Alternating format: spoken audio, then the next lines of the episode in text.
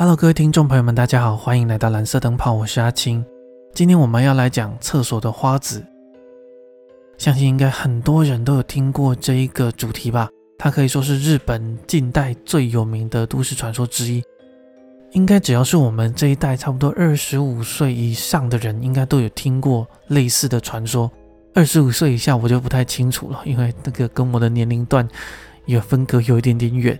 OK，那它最普遍广泛流传的说法呢，是说，当你在放学的时候，走到学校三楼，从面对你最前面的那间厕所开始敲门，敲三下，然后问说：“花子你在吗？”之后走到第二间，一样敲三下，问说：“花子你在吗？”然后再继续敲第三间，这个时候里面就会传出一个“我在呀”的声音。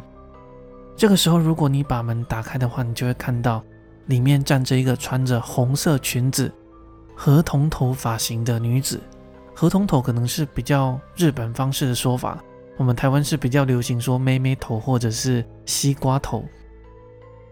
从一九五零年代开始呢，就有一些关于花子的传说，但是这个传说真正流行是在一九八零年代。我们就来讲它最普遍流行的一个版本的故事。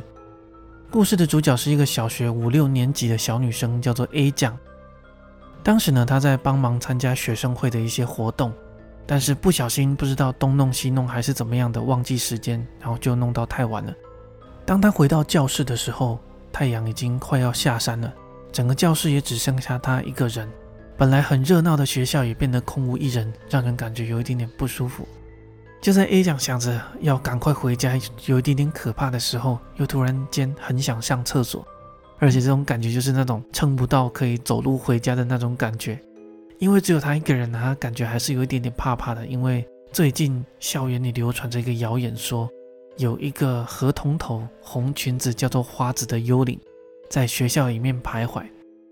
但是不管怎么样，还是得去一趟厕所，因为已经出现那种人来到极限的感觉了。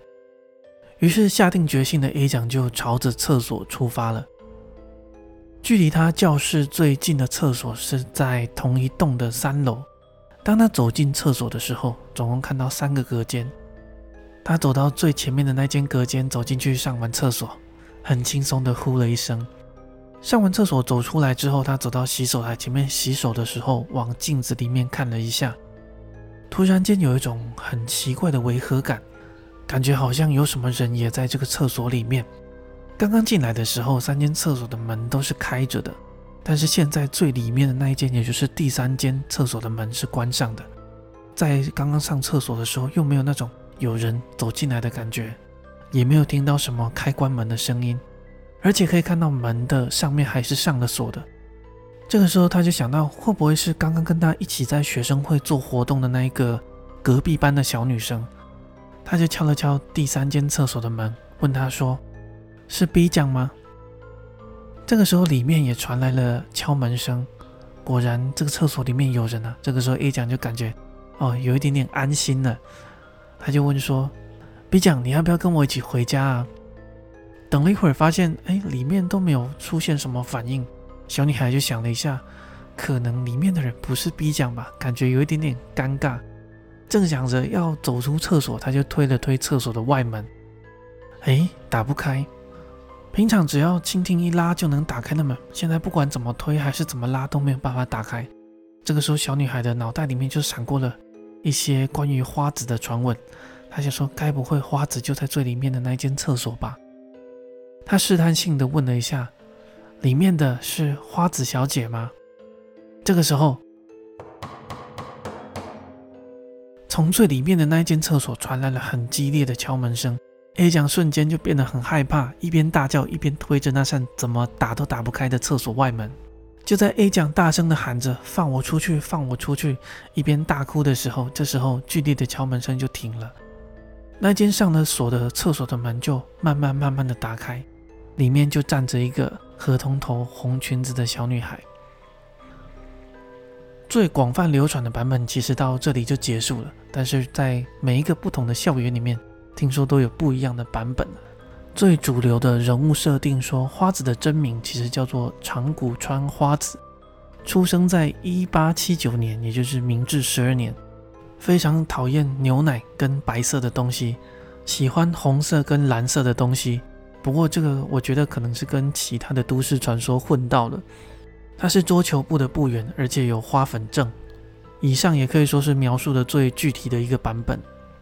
当然也有其他的说法，有人说他是休假的时候跑到校园里面玩的小女孩，结果被一些变态啊跟踪狂跟上，小女孩逃到了厕所里面藏起来，但是最后被找到并且被杀害的。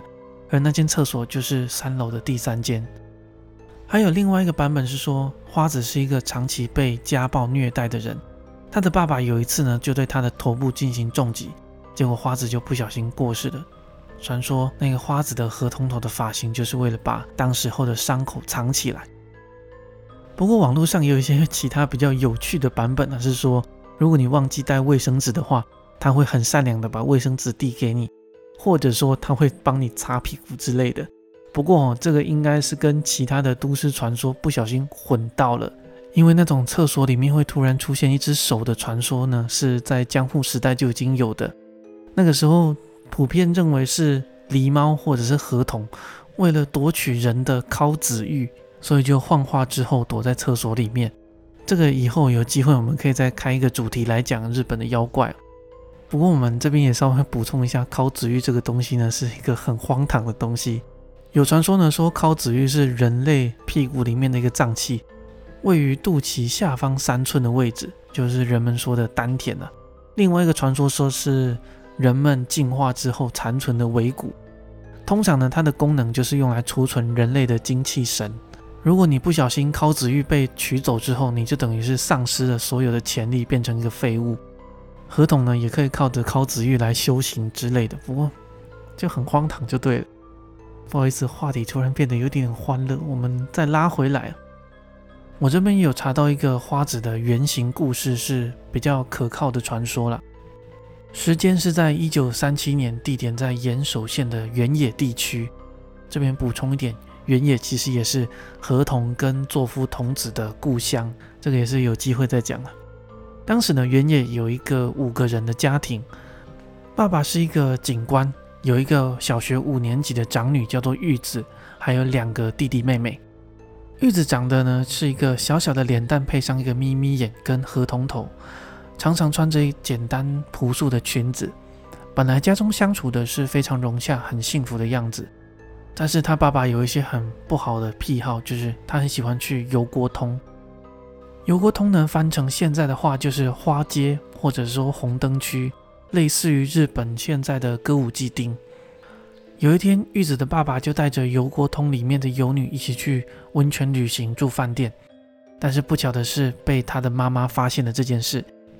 一时间，他的妈妈接受不了这样的事实，为了报复她的丈夫，于是她就勒死了玉子的弟弟妹妹，并且在家中等着玉子放学回家。玉子回家之后发现了这些事情，然后慌忙的逃出家门，跑到了原野小学里面的一间厕所。妈妈发现玉子一直没有回来。想说会不会是事迹败露了，于是就跑到学校问了学校里面的管理员。这个时候，管理员又刚好看到了玉子，并且看到了他跑去的方向。最后就在一间厕所里面的第三间发现了玉子，并且将他杀害。传说在那之后呢，原野小学的那一间厕所的第三间就常常有传出目击到幽灵的人。不过这个也是众多传说的其中之一而已。传说有在崎玉县的某一间学校的垃圾场里面有花子的坟墓，也有说在东京都里面呢的体育馆里面有花子的坟墓。不过呢，众说纷纭呢。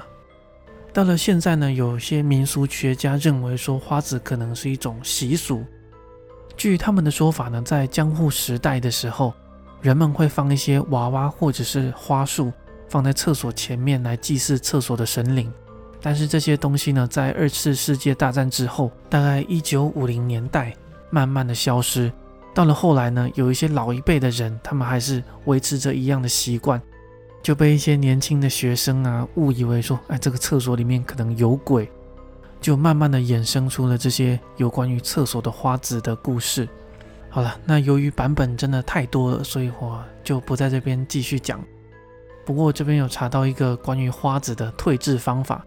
就是拿出一百分的考试卷对准它，它就会惨叫着慢慢的消失。OK，那我们今天的故事就暂时讲到这里。在结尾也跟大家说明一下，其实我们这个礼拜本来是要更新一集有关于二二八的故事。我在查了多方的资料，就是也花了很多时间。我发现到有些东西是有待考察的，就是因为我对日本史也稍微有一点点了解。我认为呢，其实，在大航海时代之后，各国的历史应该是多多少少互相交错的。那在比对完外国对于二二八的描述，还有我们本国对于二二八的描述，还有一些真实发生的故事之后，我发现现在台湾主流对于二二八的说法是有一点点不真实的，所以我觉得它有可能是为了达成政治利益的一种工具。我就在这里先把这一集跳过了。等我之后收集比对更多的资料之后，我会再把这一集补上。就在这边先跟大家讲一下。但是当然，我本人认为呢，不管事情的真相如何，这都是蒋中正跟陈仪还有他们那个政党必须要背的一个锅。好了，那我们今天就说到这里，感谢大家今天的收听，我们下一集再见。